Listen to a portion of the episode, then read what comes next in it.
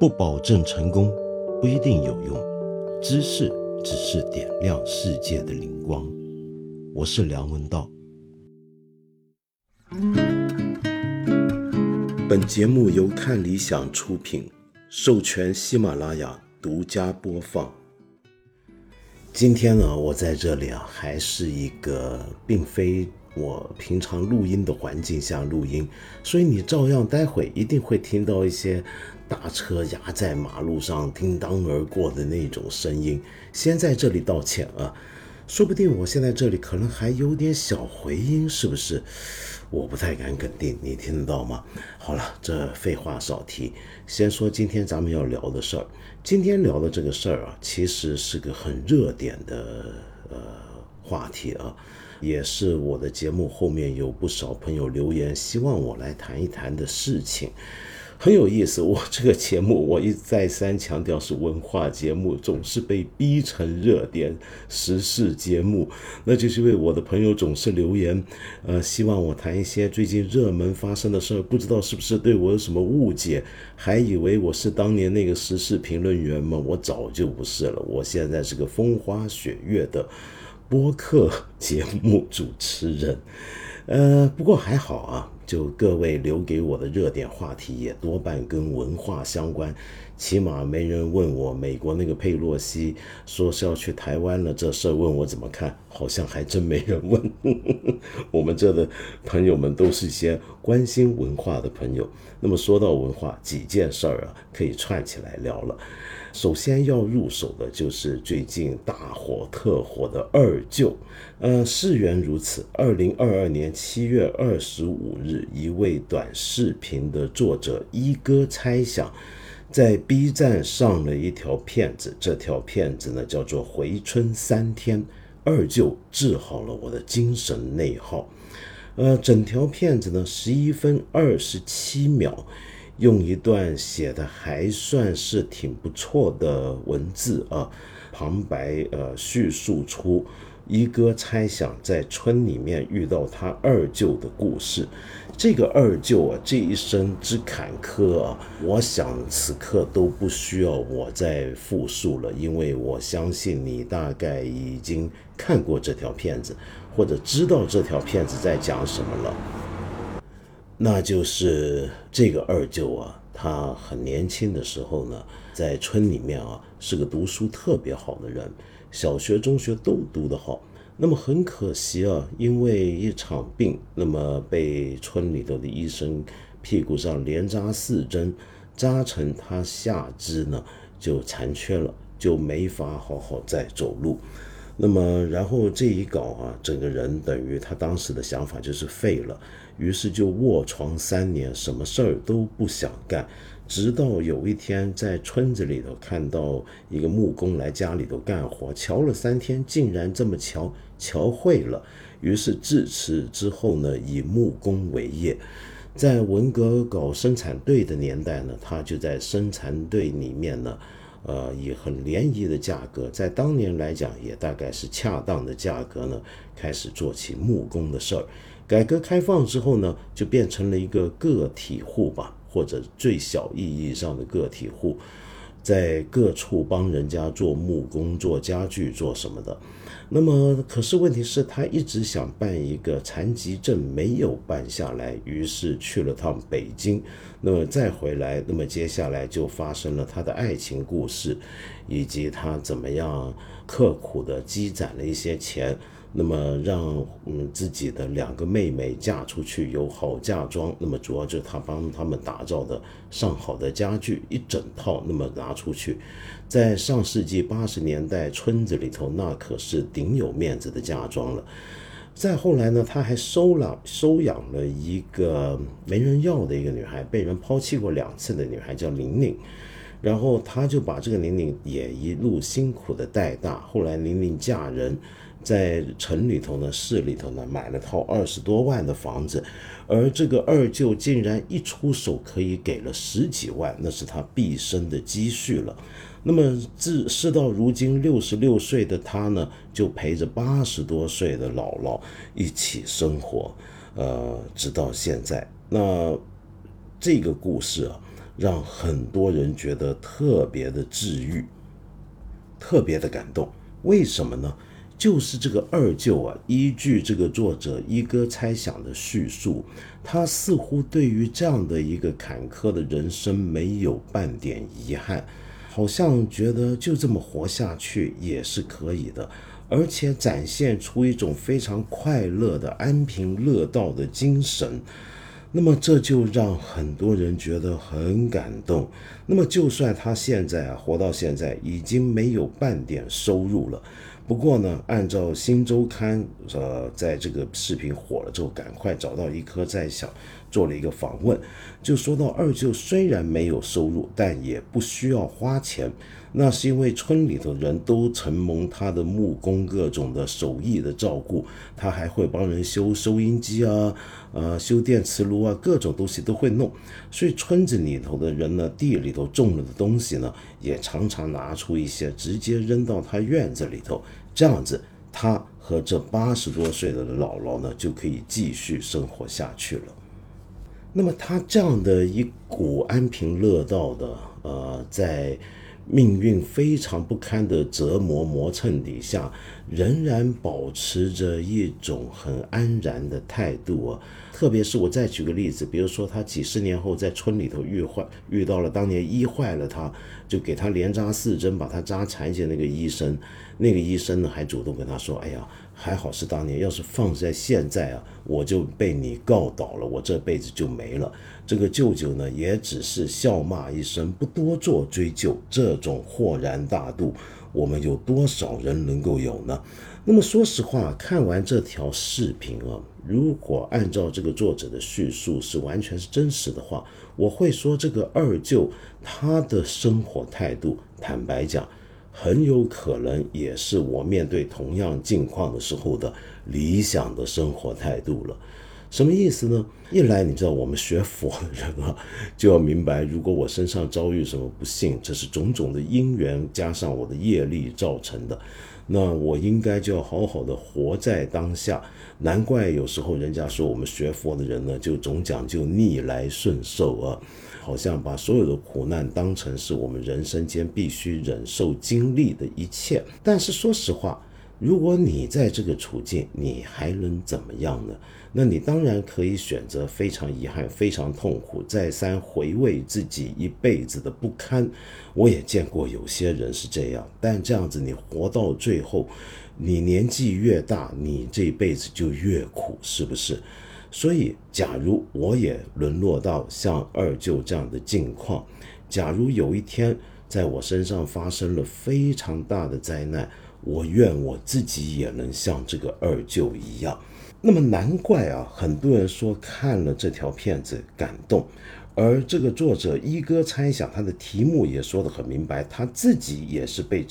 这个二舅的故事给治愈的。那就是因为假如从这个角度来讲的话，那我们就会体现出一种我们最常见的一种日常生活里面看到一种感慨，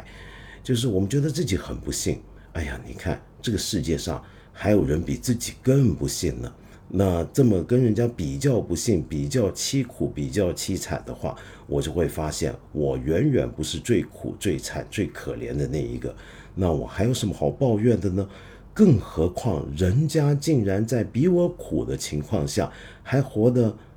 安然，还活得不抱怨，还活得豁达，那我这不就是更丢人了吗？对不对呢？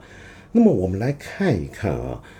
为什么同样这条片子又会受到很多的批判，惹起了很多的争议呢？当然，比较凶猛的批判都很神奇的，在几天之内已经在网上被删除了。那这些批判到底是集中在什么地方呢？我们就从第一点入手，这第一点就是认为这部片子充满了一种小布尔乔亚式的审美，也就是平常我们所说的小资产阶级式的审美观。为什么我们说这条片子可以说是一种小资产阶级式的审美观的体现呢？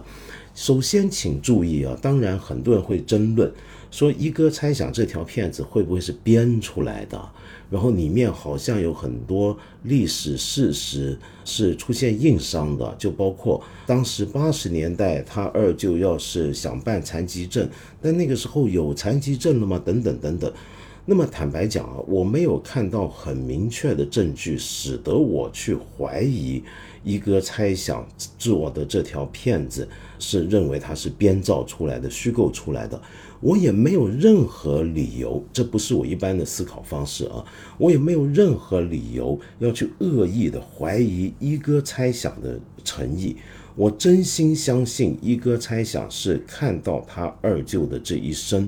看到他二舅的生活态度，然后被感动，同时他也真诚的被治愈了。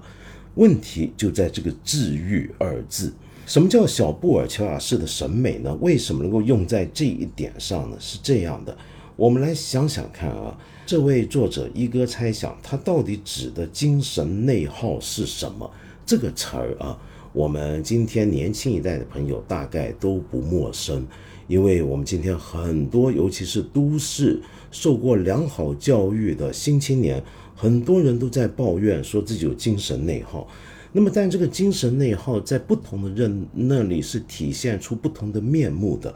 而一哥猜想在他接受《新周刊》的采访里面提到了自己的精神内耗，是因为他作为一位自媒体短视频的内容创作者，他常常觉得遇到一个很大的矛盾，这个矛盾就是到底是要做好更多有流量的节目呢，还是要做自己真心喜欢的作品呢？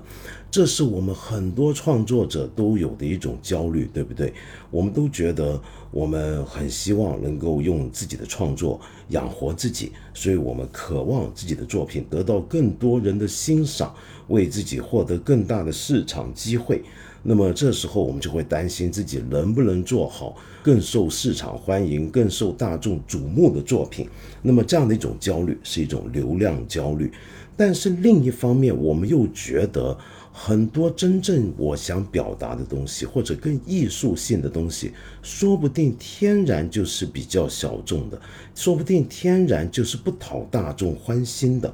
那么这样的一种想做自己以及想讨好大众之间的矛盾，那又是一种焦虑。在这重重焦虑的折磨之中工作生活，难免就有了精神内耗。坦白讲啊，我到了这个节目，我看完这个视频之后，我最困惑的也是这一点。这个困惑是什么呢？就是这个二舅活了这样的一辈子，你看到他到最后乐天知命的态度，跟这位作者一哥猜想的精神内耗之间有关联吗？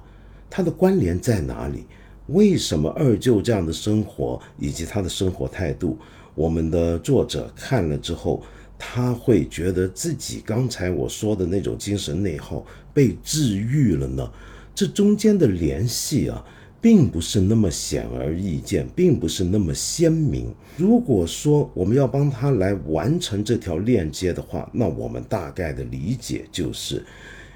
你以为你今天这种精神内耗，你以为你这种为了要讨好大众市场，还是要想做自己真想做的东西，真想做自己要做的东西，自己要表达的东西，这样的一种焦虑，你以为谁更惨呢？难道不是二舅更惨吗？那二舅这么惨，都还这么样子乐天知命的活下来了，我又还有什么好抱怨的呢？那么于是我的这种苦恼就被治愈了。如此的治愈啊，你要知道啊，在最传统的、最原始的也最经典的社会主义者啊，马克思主义者跟各种各样的左派的文艺批评家那里，在100多年前，他们就批判当时的欧洲跟西方，包括美国在内，有一批大众文化作品，就是喜欢让我们看到这个世间还有人活得很惨很苦，然后发现原来有人比我苦，所以我的苦也就没那么苦了。有人活得这么苦，竟然这个在苦难中升华出了美好，进化了，于是我呢的苦难也就可能得以升华，得以进化了。我这样子被治愈，觉得自己很感动了一把之后，我就会觉得我的处境能够接受了。我的处境要是能够被接受的话，那我就不会有动力想要去改革我的处境，或者从更宏观的角度来讲，去改变这个处境，造成这种处境背后的结构性力量。这种结构性力量可能来自经济，可能来自社会，可能来自政治的不平等跟不公平。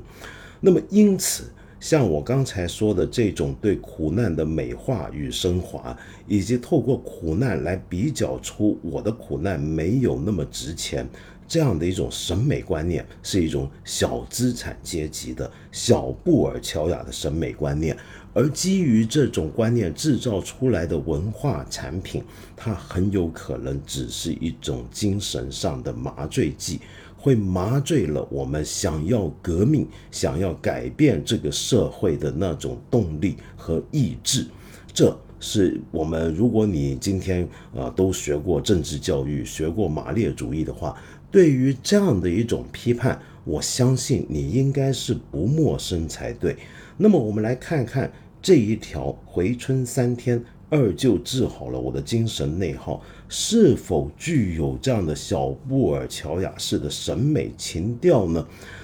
那么为了要能够说明这一点，我们不妨反过来从一个比较社会主义的比较左的一个角度来理解这条片子的一个本质。这条片子里面让我们看到的一个人物就是这个二舅，他的一切的问题我们都可以理解为是一种命运的问题。他命不好，他生在农村，然后农村里面就算他学习好，有出头的机会，但是呢，他却因为得了一场病，遇到了庸医，遇到了当时不够好的医疗技术，使得他从此残缺。而残缺之后，正好又生活在那个年代特殊的环境底下，使得他得不到什么样的像样的社会救助，然后就如此活了下来了。这中间还经历过重重的打击和磨难包括爱情上的失意等等，我们都可以说是命运造化弄人就是你的命运不好，你能怎么样呢？那么难怪很多人看了这条片子，甚至形容它是视频版的《活着》。这个《活着》当然是著名小说家我的朋友余华写的那本《活着》。可是你仔细比较一下，它真的像《活着》吗？虽然好像讲的都是这个主人翁历经了时代的变动造成的命运的不堪，但是他还是得要活下去啊！你活着与否，怎么活，不是你个人可以决定的，但是你还是要坚持的努力的活下去。就像余华小说里面的福贵一样，除了活着什么也不想。这种人呢，理论上可以很快乐，或者至少没那么痛苦。因为在福贵那个年代活得痛苦的人是什么的人呢？就是有生活目标，于是有生活的标准，那么因此就会依据某个标准来评判自己的生活以及自己对生命的追求。但是假如你只是想动物性的物理性的活着的话，那你就不会有那种因为有了目标，有了标准，因此而有了评判，再带来的痛苦了。那么可是问题是，它真的像是余华的《活着》吗？我们想想看，你读完《活着》之后，你有没有被治愈的感觉呢？我从没见过《活着》的读者这么多，我从没见过有一位读者说看完了福贵的故事之后，我被治愈了。恰恰相反，每个人都觉得他太惨了，他太苦了，进而从他的这命运一生省思人生到底是怎么回事，省思当年那一切特殊年代是怎么回事，走过那个年代的我们中国人，我们的上几辈又是怎么回事。但是你不会感觉到治愈，你有诸种想法，你不会被治愈。那为什么这里会被治愈呢？那其实就是因为它带着一种小布尔乔亚式的审美情调。这种情调主要就是落在这个片子的结尾的总结的旁述部分，我等一下回头再说这个旁述部分。好，我们说回从一个左一点的角度，社会主义的角度来看这个问题，那是什么问题呢？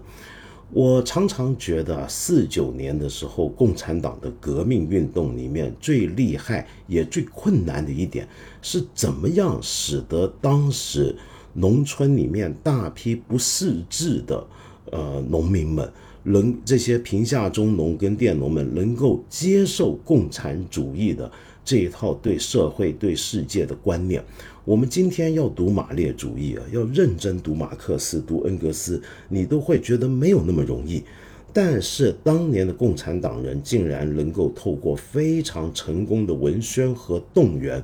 使得马列主义中的某些基本概念和原则深入人心，那是牵涉到整个人生观跟世界观的改变。我具体举一个例子啊，你活在几十年前70-80年前的时候，我们有很多农民很多佃农啊，你明明是个佃农，你活的可能要是你的地主很糟糕啊，假设你遇到了很坏的地主，那么你生活呢入不敷支，每天全家人辛辛苦苦的耕作，但完全没办法获得自己应有的劳动果实，同时呢连维持基本的生计都是很勉强的。那么但是那个时候很多人，我们假想他们大概会理解为这就是命不好。什么叫命不好？谁叫我不是生在地主家呢？地主家儿子啊跟我没法比，他命好，我呢生在一个贫下中农，生在个佃农家，我命不好。可是共产党来了，他让我发现，他让我意识到这不是命的问题，我们是把一个社会的问题、经济的问题和政治的问题错误的理解为命运的问题。我们用命运这两个字就简单的概括了所有的结构性处境的不公平、不公正。那是什么呢？他让我们发现，原来地主阶级跟我的矛盾，我们家那个地主跟我这个佃农的矛盾，并不是命运的两面，而是他是一个阶级，我是另一个阶级，而他必然那个阶级就是要压迫我这个阶级的，所以我身为这个阶级的成员，我才会活得这么苦。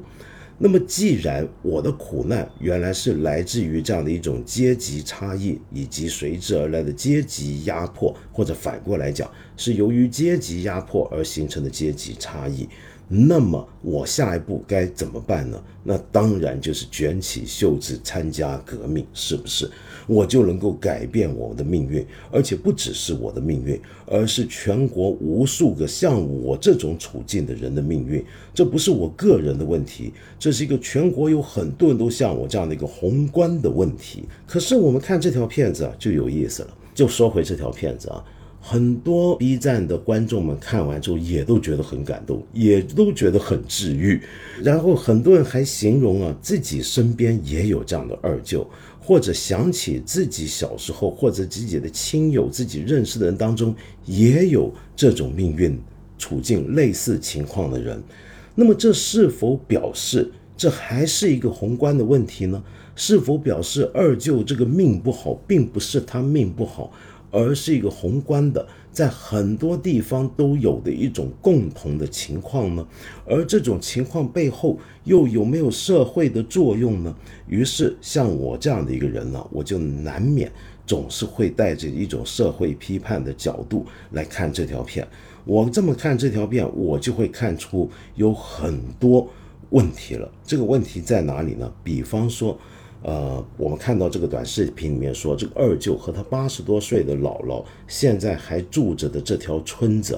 是一个年轻人全都出去的，只剩下几百个老头老太太的留守老人的村子。那我就想到了，我们今天中国是不是就像过去几年大家常讲的农村空心化，我们还有太多的农村是有类似的情况呢？剩下的就是留守老人跟留守儿童，这样的一个村子它会遇到多少问题，多少困难。然后我又看到这个姥姥80多岁已经到了一个她自己说不想活的地步了，而这个舅舅尽管他残缺，他还得努力挣钱，是因为他不只要养着这个姥姥，还得给自己存一笔养老金。那我想到的就是，难道我们现在没有一个给农村老人足够的一个养老的福利跟支持吗？同时我们知道，在去年在这2年，我们国家宣布已经全面脱贫了。那么但是为什么这条视频展现出的他二舅这一家以及这条村子还是被看成是比较贫穷呢？这到底这种贫穷是相对而言的贫穷，还是一种绝对意义上的贫穷呢？那假如我们全国都已经脱贫了，这个村子怎么还会这么穷？这一家人又怎么还会这么穷？到了一个地步，要一个残缺的二舅赚钱给自己养老，同时要一个人伺候80多岁的姥姥呢？再说到这个残疾证，他现在是否已经办下来这个残疾证了呢？那么他是否得到了残疾的补助呢？他有没有社保呢？这都是我们马上会问的问题。然后我们还看到，现在呢，他好在还有个养女啊，这个玲玲嫁了出去，很孝顺。那么大概就是为二舅做好了孝顺的榜样。这个养女呢，看着二舅这么大，他自己也很孝顺，会回来周济二舅，照顾二舅。这是一个很典型的我们中国传统讲的养儿防老的一个状态啊。可是养儿防老，我们想想看，在二舅当年收养这个领养当年的时候，其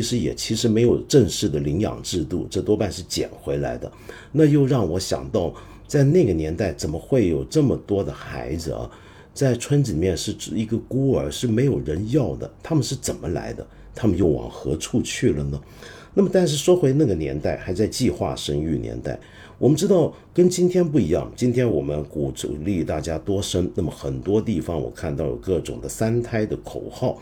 那么这3胎口号里面呢，很常见的一条呢，就如果你生3胎的话，那你将来呢老了就不用担心了。那么但是在计划生育年代呢，这个口号是倒着来的，是你不用担心，抱持着错误的传统观念，要认为非得养儿防老，因为当你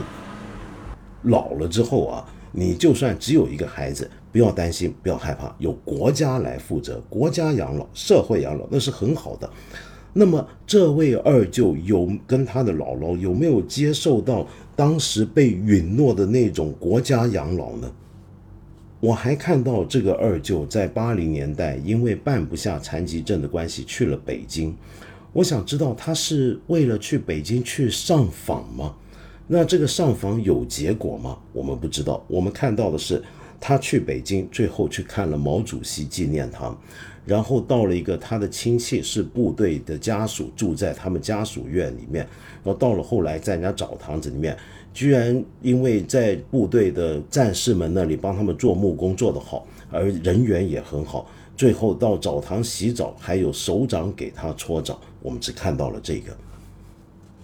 我还看到了这个二舅曾经可能相好的一位女人啊，这个女人是个有夫之妇，那这个二舅会把自己当时挣的钱呢，每天都给这个女人，明明这个女人也有自己的孩子，也有自己的丈夫，但是后来这个事儿无疾而终。为什么呢？因为那个女人跟她的丈夫死在工棚嘛，两人都在工作，那个工棚是发生了工业意外，所以有煤气中毒。她马上让我想起来，我们前几年曾经听过很多的这种矿难跟工业意外。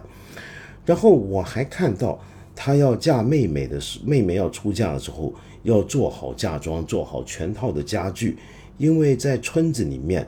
一个女儿嫁出去要有嫁妆，那才叫做有地位，才会容易被善待。那么这是一种非常传统的我们农村社会里面的一种性别不平等下才出现的情况。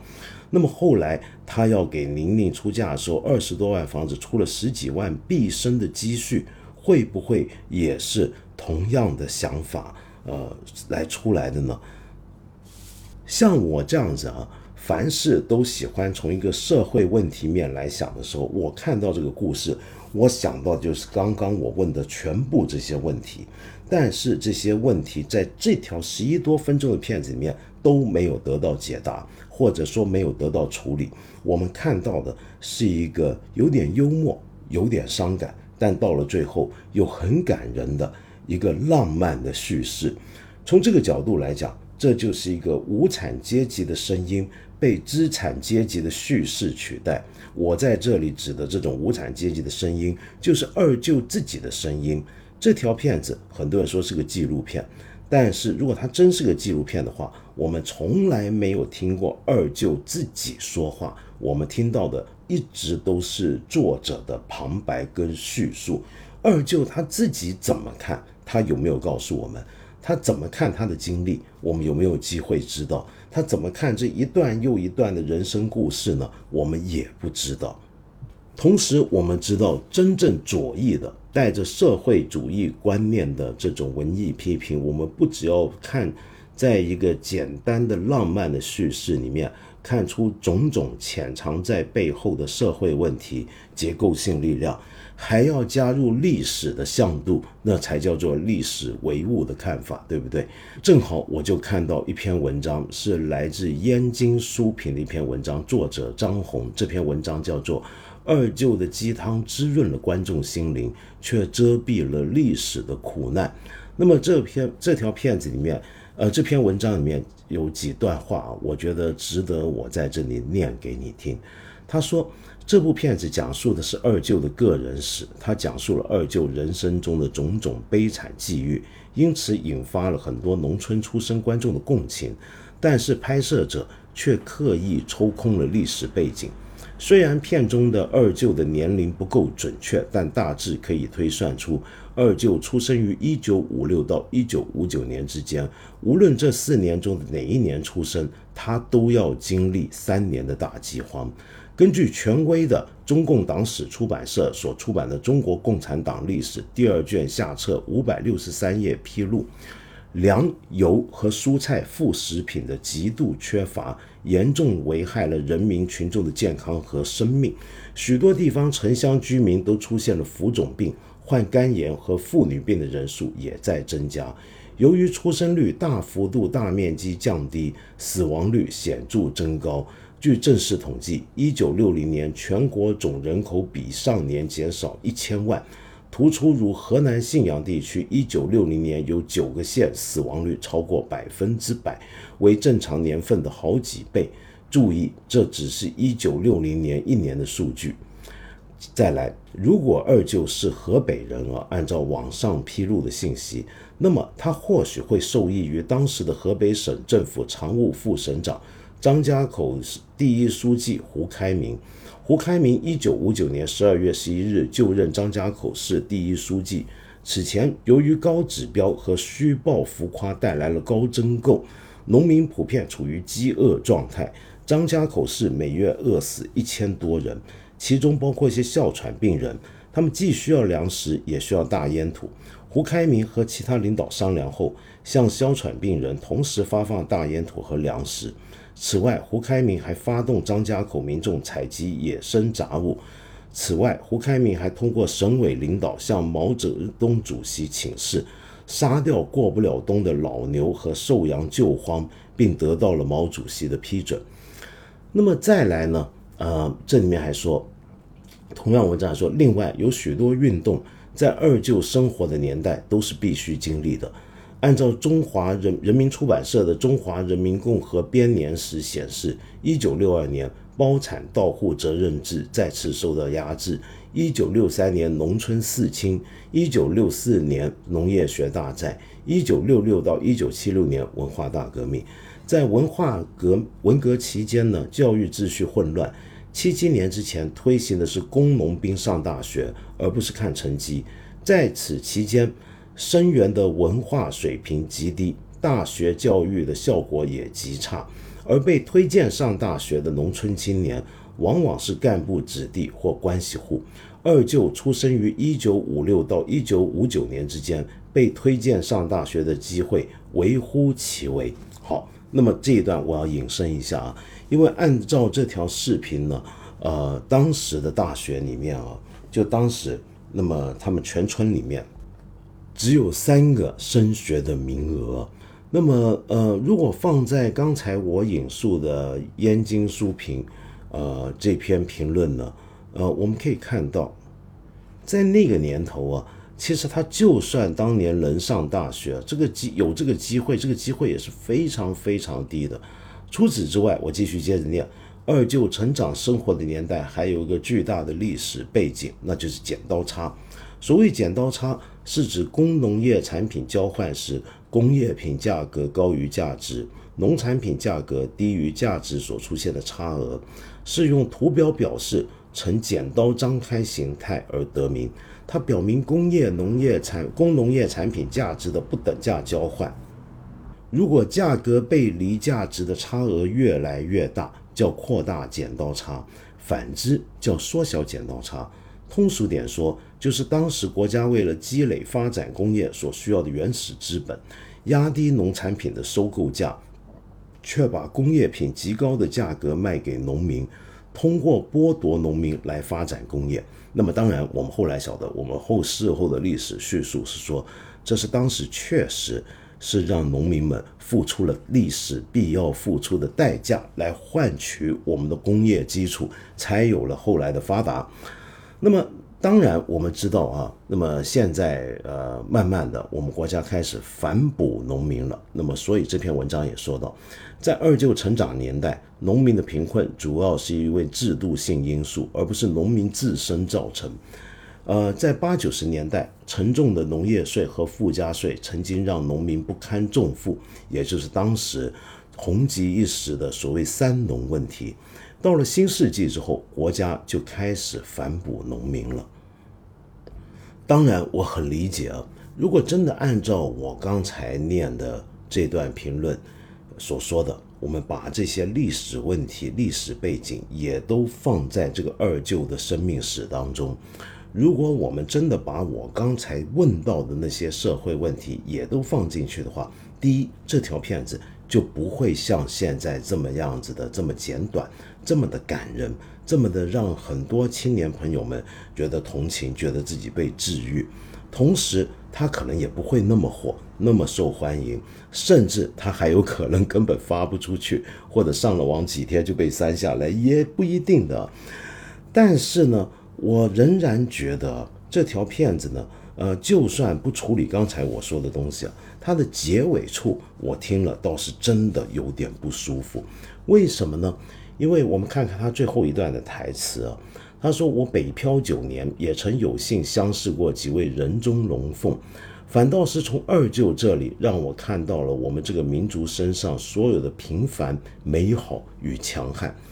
为什么这句话让我不舒服呢？因为他等于把二舅的这种安贫乐道的精神或者人生态度啊，把自己所有的社会问题，就是如果用社会主义方法来分析的话，他所有的结构性问题都理解为传统旧社会中的那种人的命运的问题，然后自己好好的怎么活下去，就再坏的境遇我也要活下去，这种态度居然扩大到了，在一句话里面扩大到了，成为了我们全中华民族身上的平凡、美好与强悍。于是这样的态度就变成了我们整个民族该学习的一个态度。那么这难道我们今天已经到了这样的地步，是要来学习这样的态度了吗？再来呢，他还说，都说人生最重要的不是胡一把好牌，而是打好一把烂牌。二舅这把烂牌打得真是好，他在挣扎与困难中表现出来的庄敬自强令我心生敬意。可是我看到的却是，他并没有打好一把烂牌，只是接受了自己这把牌只能是烂牌。那么再来呢，我们就看到最直接的就是为什么一哥猜想认为他二舅的故事治愈，那是因为他说，我四肢健全，上过大学，又生在一个充满机遇的时代，我理应度过一个比二舅更为饱满的人生。今天二舅还在走着自己的人生路，这条长长的路最终会通往何处呢？这就看到我们刚才讲的，就是我们开始有这种苦难的比较了。原来我的精神内耗，我只是发愁了怎么样表达自己，怎么样赢取流量，但是你看看，比起二舅，我是不是更应该有个好一点的饱满的人生呢？然后结尾他说，二舅的床下有一个几十年前的笔记本，笔记本的第一页是他摘抄的一句话，下定决心，不怕牺牲，排除万难，去争取胜利。这当然是老话。然后再来结尾的整条片的最后一句，人生路通向的一定是胜利。这真是奇怪，这个二舅现在到了一个要自己，本来呢他到处去打工呢，拖着个车开着个车，还要带着自己80多岁的妈妈，带着这个姥姥一起去。那么但是到了后来呢，他现在已经放弃工作，全职照顾他一个老人照顾另一个老人。那么这种情况怎么会叫做是胜利呢？这个结论是如何得出来这叫做胜利？如果这叫胜利的话，我们只能说这是一种精神胜利法了。因为他接到了一把烂牌，他没有去问这个牌是谁发的，怎么来的，这个牌局的游戏规则是如何设定的，但是你身在这个游戏之中，你只好认命接受。那跟当年佃农们相信自己的一切苦难都是命，在这个命运的安排下，我只能够认命的好好活着，有什么分别呢？尽管如此，我是这么看啊，我可能很不公平啊，我这么看法，你可能会觉得我太悲观了，我太批判了，但是我再次声明，我对这位二舅没有任何一点不好的感觉，我很佩服他，我但愿我在他这个处境，我也能像他这样。我也不对这位作者一哥猜想的诚意有任何的保留，我相信他是充满诚意的，但是我的看法是，他带了一个在我看来有问题的观点来表述这个故事。那么当然，我知道他可能被治愈，我还是有个期望。我觉得今天一哥猜想其实是个相当受欢迎的短视频作者，更不要说这条片子那么使他广受重视。我很希望啊，而我相信他也一定会这么做，自己治愈，同时呢也能够资助一下他的二舅，他这位亲戚跟他的姥姥。我相信他其实说不定已经是会这么做的。可是我好奇啊，为什么有这么多的青年朋友看完这条片子也都很感动呢？这背后是出现了一种什么情绪？为什么我们今天很多青年人看到这条片子会觉得，哎呀，我也该像他？那是否我们很多青年也都认为自己的处境很不好，很不妙呢？当然不像二舅这么不妙，但是也相当不妙。于是从更不妙的二舅那里来看出了美好，再来回过头来倒推出，我还是可以活得很美好。那么我们的处境是种什么处境呢？这又让我想到近期另一个非常红的一件事情，那就是你听过江西的周杰吗？人称周公子。他呢在他的微信，他很奇怪，他把微信的朋友圈搞成了日记。这我10几年前我就说，刚有微博的时候我就说，微博让我觉得很难理解的就是很多人在上面写日记。在我这种年代啊，我的岁数，日记是个很私密的事儿，就是你写下来是记录下自己所思所想所感所见所闻，但是是留给自己的，是隐私，是不能给人看的。可是现在大家喜欢公开，那么这种隐私的概念呢，就慢慢被拆掉了，大家就不再在意了。而这个周杰就是一个极度不在意私隐，极度不计较的人，那么就在自己的朋友圈里面写下了自己的日记，而这些日记后来当然也都被曝光，我们才看到。从现在这一刻，我可以说他的这一大段的朋友圈的东西已经可以被预选为本年度最佳朋友圈妙谈。那么首先这个周杰啊，他是个江西人，他原来在江西省的一条高速上工作，那么后来到了国控工作，那么他就说他是半年之间就升上去。怎么一个年轻小伙子半年之间就能够升上一个不错的位置呢？他在里面就提到，他还很喜欢引述领导人的话，他说他不忘初心，我将无我。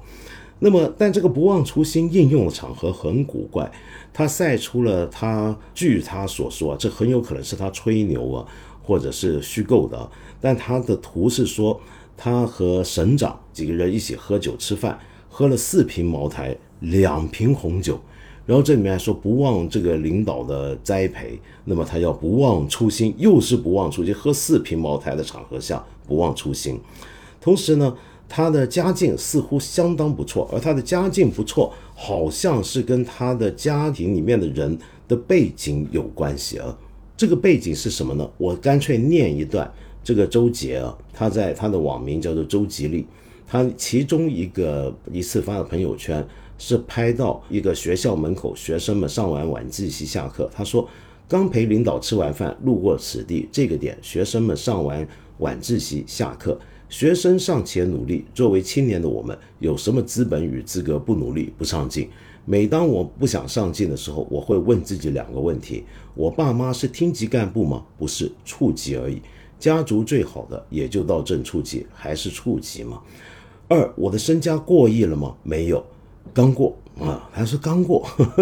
既然2点都不是，对不起，我没有资格不上进。那么看到青年学子啊，那么他很受这个打动，但是问题是其实他又不是那么瞧得上那些努力上学的人，像比如说现在那种只能够透过考试改变自己命运但是广被嘲笑的小镇做题家。因为他在朋友圈里面也公开批评他一些小时候的同学，说那些同学以前成绩都比他好，那么现在反过来要找他帮忙求他了，呵呵，你看看这是不是说明你上什么学都没有用呢？那么上学没用，什么东西有用呢？那就是出身有用。他认为呢这个他最大的好处，他承认就是因为他的家族背景，所以他还在朋友圈写过王侯将相就是种乎，最大的公平就是不公平。他承认这种家族出身的背景带来的不公平，并且认为这个世界本该如此，这才是公平。这个就很像我们刚才讲的，以前的人觉得地主家的儿子就该是地主，佃农家的儿子就该是佃农，差不多。那么同时他还表示出他很享受现在在体制内上班，那么好像在体制内上班没什么事儿，就在那吃吃喝喝喝喝茶，那么轻轻松松的就做了一些事儿。那么但是他仍然呢喜欢引述前领导人的话，他说苟利国家生死以，后面加上了一句家族传承无备者那么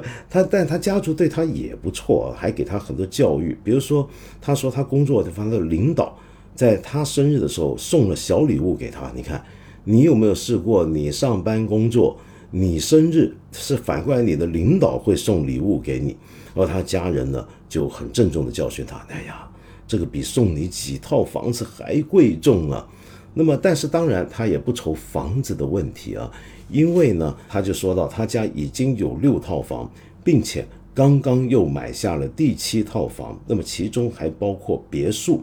一个很大的别墅啊，那么隔壁住的是副市长，那么他这一套别墅500多万买的时候，现在已经涨到1000多万了。那么像他这么一个初级的一个小小的一个公有机构里面的一个工作人员，加上他爸是处级，他们怎么会有这么多的房产呢？并且他还晒过说他们喝的茶是20万元1斤的茶，那么然后他的关系也都很好，比如说他有一次晒出他的手机号是一个新的手机号，所以号码特别好，他说谢谢公安系统的朋友啊，免费给我预留手机尾号0001。那么再来他还去买车，买豪车，买车的时候坐的车呢是单位里的公车，坐单位里的公车开他去买自己的新车。最后我忍不住还要念完，他说有一天他说没想到今天跟我单位的一把手吃饭，哎呀一个省字后面3节号，跟着后面又说父亲的副局长没问题了，我敬他不下10次，感激感激感激，下周一我要特意去拜访他，谢谢感激，我领导特意跟他说了3次，小周的父亲就是我的什么什么，务必照顾。然后他还笑话说这叫做儿子帮老子啊，是严嵩严世蕃，没想到居然用这样的典故，严嵩加上严世蕃。然后呢再来就拍到了这个省长的烟啊，这个烟呢说去年最贵的时候150元一包，钱买不到。那么这件事情大家正在等待结果，做个结论。那么现在这个人会有什么样的命运，这个事儿查下去会查出些什么，我们目前都还不知道。但是为什么我会忽然从这个二舅讲到这个周杰呢？这是因为很多人就觉得这真是太讽刺的对比了。就在二舅这个视频大火的时候，同时另一个火出来的就是这位周杰。这位周杰可以说完全是二舅的反面。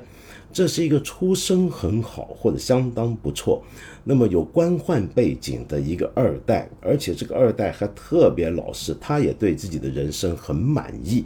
那么两个人都对自己的人生很满意，二舅这个也不能叫满意，他只是接受了自己的人生。而这个周杰呢，还是一个努力上进的年轻人，这个努力上进就是要有第七套房，要再努力往上爬，然后让父亲能够当上副局长，然后要好好的享受体制内的工作，并且他还公然承认这种命运安排下的出身的变化就是我们人间社会的公平。这两个东西放在一起，你就会想到为什么我们今天很多年轻人说要考编，那么然后对易烊千玺这种不用考就有编制的人大家特别愤恨。这自然就说到我们今天的青年的未来的生涯规划、职业前景跟线下的生活状况，我猜想应该是有不少的问题，才会有这么大的一个反响。对这两件事，对这个周公子如此坦白夸大的这些自述，大家如此的愤恨。当然也有会说看得很爽，希望他继续写下去。那么然后看到这个二舅的这段视频呢，又觉得非常的感动，也非常的治愈。那就是因为我们看到周杰的时候，我们很恨他，很愤怒他，就凭什么你能这样？看到二舅的时候就发现，哎呦，我以为我自己够惨，没想到有人比我还惨。那这个惨是怎么个惨法呢？我们之前节目也都说过了，近几年由于疫情跟一些政策变动的原因啊，现在的年轻人呢，这一代的青年，尤其大学刚刚毕业，日子真的是特别不好过，考研的名额比以前要紧张，竞争要激烈，非常内卷。那么出来工作要考进编制比以前更困难，才会出现北大的核物理学博士去做城管的事情。那么人家做城管都要有北大博士学位了，你说咱们怎么办？那么再来呢，原来大家心目中一些很好的一些工作，比如说一些大厂，现在在裁员。那么如果真的没什么事儿干的话，以往呢我们还能够暂时进入一些教培体系，但是后来我们知道这个体系也一夜之间没了。事实上啊，这个一哥猜想啊，根据新周刊的访问，他原来自己就是当老师的，而且呢这个就是在教职培训里面当历史科的老师，他是受到双减的影响才变成全职的短视频作者创作者。那更不用说现在我们看到很多产业在过去几年，凡是旅游服务业、饮食业，然后你如果就算开专车，这个产业现在也不是怎么样，都不怎么样，都不太好。那么地产业就更不用说了，最近发生的事我想你一定知道。那么这些行业加总起来带来的情况，就是我们现在看到经济有下滑的趋势，于是大家都更不想花钱，更想省钱。那各种的新消费，前2年刚刚方兴未艾的新消费产业，那么现在当然也是首当其冲的要受到打击。那么再来，我们再做一个拉长一个时间线来看看这2年的话，我们就会觉得同样出自 B 站两个非常红火的视频，今天这一条回春3天二舅治好了我的精神内耗，与2年前 B 站最红的一个视频，那真是太大的反差。2年前 B 站最红的视频是什么呢？你还记得2020年5·4青年节期间 B 站隆重推出的后浪视频吗？在那一段视频里面，它展现出的是下一代其实要比我们这些上一代要好多了，下一代非常的热血，非常的有开创精神，拥有人类文明一切留给他们最好的资源。然后我们在那条歌颂后浪的片子里面看到一群热血的奔放的年轻人做各种开创性的事情，那里面呢他们能够全球旅行，那么当然现在你也甭想全球旅行的，也不知道什么时候才能全球旅行。他们能够从事电竞行业，那么现在我们知道这个游戏呢是受到很多的压力跟规管的，那么电竞虽然受鼓励，但是它的基础就是游戏，那该怎么办？然后我还记得当时这个你回头看看后浪这条视频啊，在开头不到1分钟的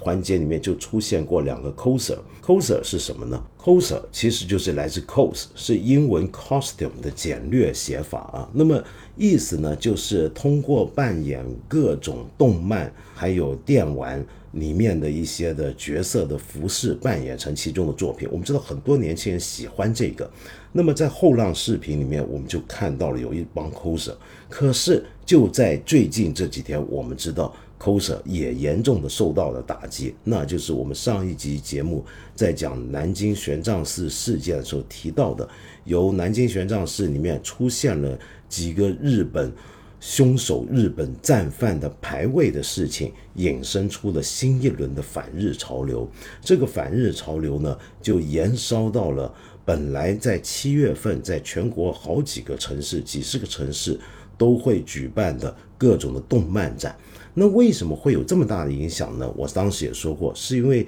第一，这个正好南京玄奘寺放了这几个牌位，那我们上集也讲过，被大家都理解为这叫做供奉，那么于是就想到这是要祭拜日本的战犯的亡魂。那么恰好这些动漫展的名字往往也都叫做夏日祭，这是一个用了好几年的一个名词，因为每年夏天趁着学校放暑假的时候呢，各地都会有很多针对青年用户为主的动漫展览，也都喜欢叫夏日祭。不用说，夏日祭这个讲法其实是受到日文的影响，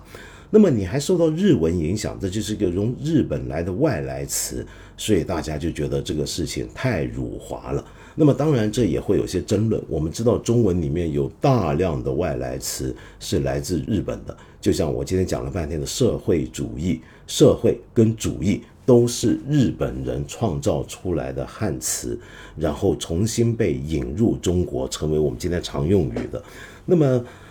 当然了，爱国青年不一定来得及去追溯这些日文的外来词的跟中国我们今天使用的语言的历史啊。那么反正今天看到你夏日祭在这个当口上，南京的事上就不能原谅。那么再来呢也很神奇啊，我要念一下这个关于最近反动漫、反二次元、反 coser 的这个来由里面啊，我看到有一个爱国的大 V 他写的一段文字，就能够说明一下这个为什么夏日祭这件事情现在搞得这么大啊。是因为呢它里面就说到，现在网上很多流传，首先看到原来把全国这么多个要办这个夏日祭、要办动漫展的这些城市，你在地图上把它们连起来，你会发现它隐隐约约就像是个日本地图啊。可见这些城市背后有黑手互相串通，硬生生把日本整个国家的地图刻印在了我们中国地图上面。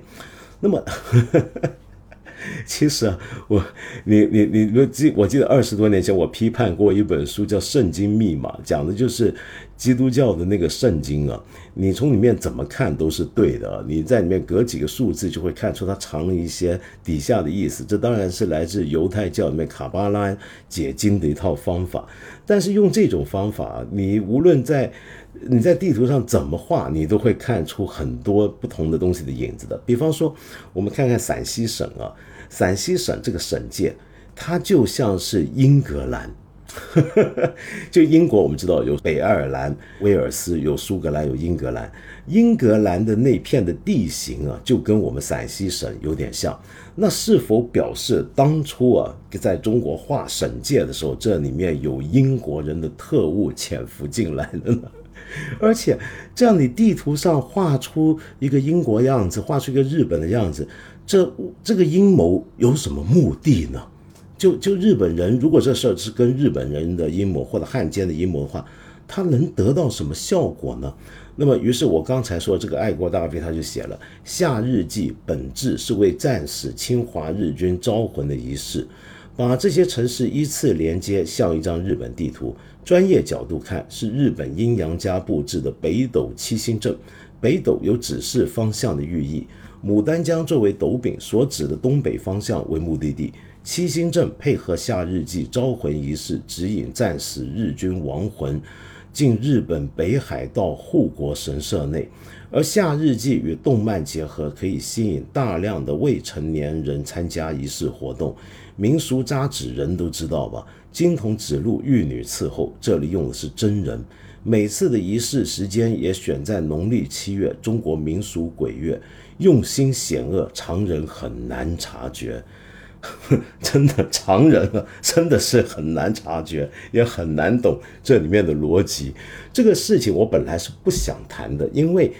这些理由在我看来都太离奇了。就你严格推敲下来，会发现其实不可能，就我们正常思维是不可能接受这样的一种想法。但是今天你只要是出于这种伤害民族感情的这种理由出发的话啊，大家都会害怕。于是我刚才说这些动漫展就大批的被取消，直到7月27号被取消被延期的动漫展已经超过60个。那么再来呢，大家还发现这些动漫迷啊，他们很多时候我们一想到动漫就想到日本动漫，于是就觉得整个动漫文化都是受日本影响。尽管我们这几年国产动漫相当出色，越来越有出息，但也有很多的动漫爱好者、二次元爱好者也都强调自己有多么的爱国，过去也都参与过多次的出征、讨伐跟抵制、杯葛等等，都没有用。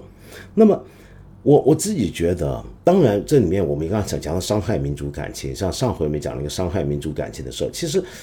对于这个我很能理解啊，就是真的这些事儿，如果是真的话，那真的很伤害民族感情。可是我总是不太理解，就这个伤害民族感情的范围在爱国阵营，就我们有某部分我们大家都爱国，但是有在某部分以爱国为标榜的阵营那里，指的永远都是跟这一类牵涉到辱华啊，或者像迪奥这种文化挪用我们的传统服饰的来做新的服装设计的这种案例。但是有些东西我作为中国人我也觉得很伤害我感情的事儿，他们就不一定会很在意，或者平常没那么热衷的。比方说我举个例子，你说像最近像前阵子我们聊过的丰县的那个被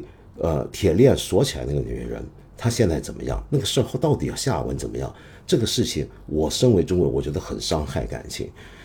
你说唐山那4个被打的女子，她们后来怎么样了？这个事儿后来的下文又怎么样？这个事儿我作为中国人我觉得很被伤害感情。我看到最近在郑州有一些人，他存钱进银行，这个钱最后拿不出来没了，他们在抗议，在示威，在聚集，这个事儿我觉得很伤害感情。我看到郑州人前阵子在纪念去年郑州发大水的死难者，然后他们想要悼念，他们想要哀悼，他们的鲜花被带走，然后他们网上发的信息被删除，这个事情让我很伤害感情。我看到今天有很多人辛辛苦苦存着钱供的房产，这些期房原来烂尾了，这个事情你作为中国人你是否伤害感情呢？但是这些事情都不是爱国阵营最伤害他们感情的事，他们最伤害他们感情的事是现在办动漫展的这些城市在地图上串起来，很像日本地图，你一个半空中一个民航机载的100多号人命这么坠落下来，垂直坠落去世了，不幸遇到这样的空难，这个事情现在我们还不知道怎么回事，这种事情他们也不觉得有多大的伤害。但是看到这个夏日祭正好是在农历7月鬼月举行，他觉得这个东西很险恶，很难过，很激动。当然我客观的来想，理性的想，我很能理解，因为最容易刺激起我们情绪，最容易激动起我们的不一定是刚才我说的那些事件，而是一些牵涉到我们集体认同的东西，客观上的确如此。可是我觉得我们身为中国人，我们对于我们同胞现实正在遭受到的问题、遇到的困难，我们是不是应该更加关注呢？那么什么叫现实遇到困难？我就拿动漫展来讲好了。我刚才已经说过，我们这几年很多行业都遇到了困难，年轻人的就业有巨大的关口，年轻人的前景有巨大的问题。在现在这一刻，我们都知道国家会出台不错的政策，应该能够疏解，但是这里面一定包含了对各种能够容纳青年人就业的产业的扶持。动漫业、二次元产业，它已经是一个产业，它不是一个单纯的消闲。我们就看全国从北到南有多少城市都划出了专门的要留给动漫产业做动漫产业基地的这些专门的园区，我们就知道这是一个在国家层面、在地方政府层面都很看好、有前景的，那就是属于后浪你们的产业啊。那么这样的一个产业里面，将来如果我们中国能够做好，今天我们说动漫受日本影响，有一天如果我们产业能做好，我们能不能影响全世界？这里面能够带动多少的就业机会，给多少有志青年、有创意的年轻人去实验、去突破、去创作的机会呢？我们怎么能够现在因为刚才我说的理由，夏日祭在农历7月举行这样的事情，去打击这样的一个产业？今年太难了，今年有太多的事情都线下的大型活动都没有办法顺畅的举行，因为我们的疫情的原因。我们都知道现在难得在这个7月有些城市还能够安排这样的活动，但是他们要受到这样的打击，我觉得这个事情太惨了。这又让我想到啊，前几天我正好在香港碰到一个内地过来念书的一个青年，那么在路边碰到跟我聊天，聊着聊着说，哎，你毕业之后回去做什么呢？或者留在香港工作吧，要不如。那么他说他打算要自己经营一个自媒体，那么他半开玩笑的跟我说，他因为他在香港的这个讯息优势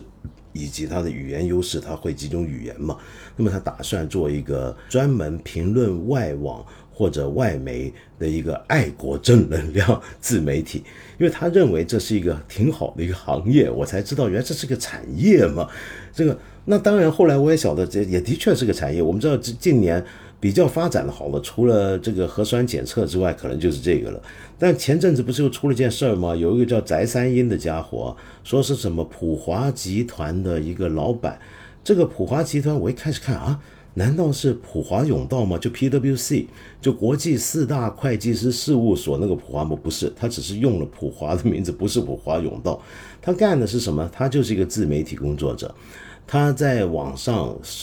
教授大家金融知识、投资知识，那么吸纳了大量的粉丝，而且他的这种金融投资的这种课程或者线上教学还有个特点，就他结合了爱国正能量。那么他常常，我后来看到他的一些的视频里面，常常强调美国崩溃论，强调中国是世界上现在最强大的国家，认为美国快要崩溃了。最初说是10年，后来缩短了，眼看着美国真不行了，就变成美国5年内崩溃。但这个翟三英啊，最后现在跑到美国去了，全家移民美国。然后这也就罢了啊，他还居然敢在外面的油管上面出个视频来耻笑当年相信他的用户，说你们就是笨，你们活该被我骗，你们被我骗是因为你们笨，是因为你们蠢啊，居然还说这样的事儿。那么像这样一报，我觉得接下来我跟那个青年讲，就算你说的这个东西还真是个行业，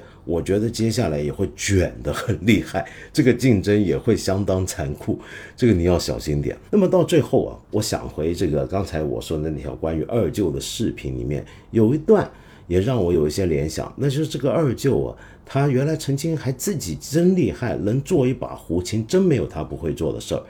但那个胡琴后来是不小心给人砸了还怎么样了，这马上让我想起来，就我们都讲余华的活着嘛，让我想起来另一部很重要的小说，另一个伟大的小说家写的作品，那就是以前我也在节目介绍过的史铁生。史铁生就是一个残疾病人，是不是？那么然后他写了一篇很著名的短篇小说叫《命若琴弦》，这里面的故事你知道啊，讲的就是呢，一个老瞎子带着一个小瞎子，那这个小瞎子呢，既然瞎了，什么都不行，那所以当时只好跟着这个老瞎子来学琴、学卖唱了。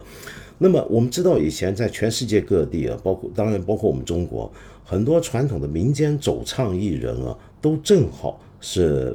视力障碍的人，就以前讲的瞎子。那么他们没有什么别的谋生渠道，于是就弹琴、唱歌、唱曲。那么这个命若琴弦讲的就是这么一对瞎子师傅带着学徒的故事。然后这个师傅就说，其实我们弹琴啊，这个琴里面啊，我这有个药方，这个药方呢是能够医好我们这对眼睛的，但是呢你不能光拿这个方去开方，去拿药铺收拾药，然后吃这个药医好你眼睛，你还得有药引。这个药引是什么呢？你就拼命弹你这个琴，弹断了千弦了，那就是个药引了。那么到这个故事最后的结局很悲惨，就是这个小徒弟发现最后啊，他弹断了这些琴弦，总算弹断了，听了师傅的话，然后拿这个药方去求药，才发现这个方就是一张白纸，上面一个字都没有。那这个故事是要讲什么呢？其实啊，你史铁生在这里是有点悲观的，你人生本来就没有什么意义，你的一切的磨难也没有什么意义，你就要好好活下去。但是跟活着里的福贵不一样，这个故事里面这对瞎子师徒啊，他们要活下去是有目标的，就是要医好眼睛。那但是很可惜，这个让他们以为自己能医好眼睛的这个药方是个骗局，但这个骗局能够让你有活下去的动力，那这就够了。就所谓的人生意义、人生目标，在史铁生这篇小说里面，至少在这篇小说呈现出的就是那是一种人给人自己的故事，使得我这个人生无论无聊也好，苦难也好，每当我在怀疑我还能不能活下去，我还值不值得活下去的时候，让我在前面悬一根萝卜，驱使的我不断的向前迈进，就是那张没有字的药方了。讲到这，那么今天必然要给你的音乐就是这首曲子，你必然听过，是我们中国民乐史上最著名、最伟大的作品之一，《二泉映月》。作者呢就是华彦钧，更有名的称呼就是阿炳，人称瞎子阿炳。瞎子阿炳啊，一辈子啊也经历过太大的起伏了。他的父亲是个道士，出生在道教的道观里面，然后他也继承了下来，成了一个道士。年轻的时候据说还相当英俊。那么从小呢，跟着他的道士爸爸学曲学艺，精通多种乐器，除了二胡之外呢，还会笛子啊，各种各样的乐器。那么有相当厉害的音乐天赋，可惜呢，年轻大概是长得帅，这个功夫了得，那么喜欢拈花惹草，于是中年的时候呢，就不幸染上了梅毒。那个时候梅毒很难医啊，那么他就因为梅毒的原因而弄瞎了自己。那么眼睛瞎了之后呢，目盲之后呢，就只好沦为街头卖艺。好在他本来就音乐厉害，那么后来经过一段相当坎坷、相当穷苦的后半生，在1950年的时候啊，他就去世了。那么但是那个时候其实他已经有相当多精彩的创作，可惜没有曲谱可以记录下来。好在在他去世前几个月，当时成立的中央音乐学院有几个教授啊，就抢着去找他，因为都听说他厉害。那几个教授呢，在民间到处采集民间音乐，生怕失传嘛，那么就录到了阿炳当年自己演奏的几首曲子，其中就包括我们现在说的这首《二泉映月》。《二泉映月》这首曲子啊，被认为是非常感人的音乐，它苍凉悲凄里面的那种态度，但是你又不能说完全是悲戚，有一种很奇特的韵味。那种韵味大概可能就像《活着》里面的那种韵味，甚至你能够说是二舅的人生的况味。但是这首曲子不一定能治愈我们，它只是让我们尝到了人生之中某种状态的苦味而已。不过这首曲子也跟很多传统音乐一样，在文革期间被批判的，那时候是说它是黑曲、迷魂曲，这个历史也就不在这里多说了。那么但现在我想让你听二泉音乐的原始版本，不是后来的别的大家的演奏的版本，而就是阿炳当时那个最原始的中央音乐学院教授抢录的那个录音。这个录音的素质其实很不怎么样，而且当时他用的那把琴看来也不怎么样，音准大概都没调准，但是我觉得真是别有一番滋味在心头啊。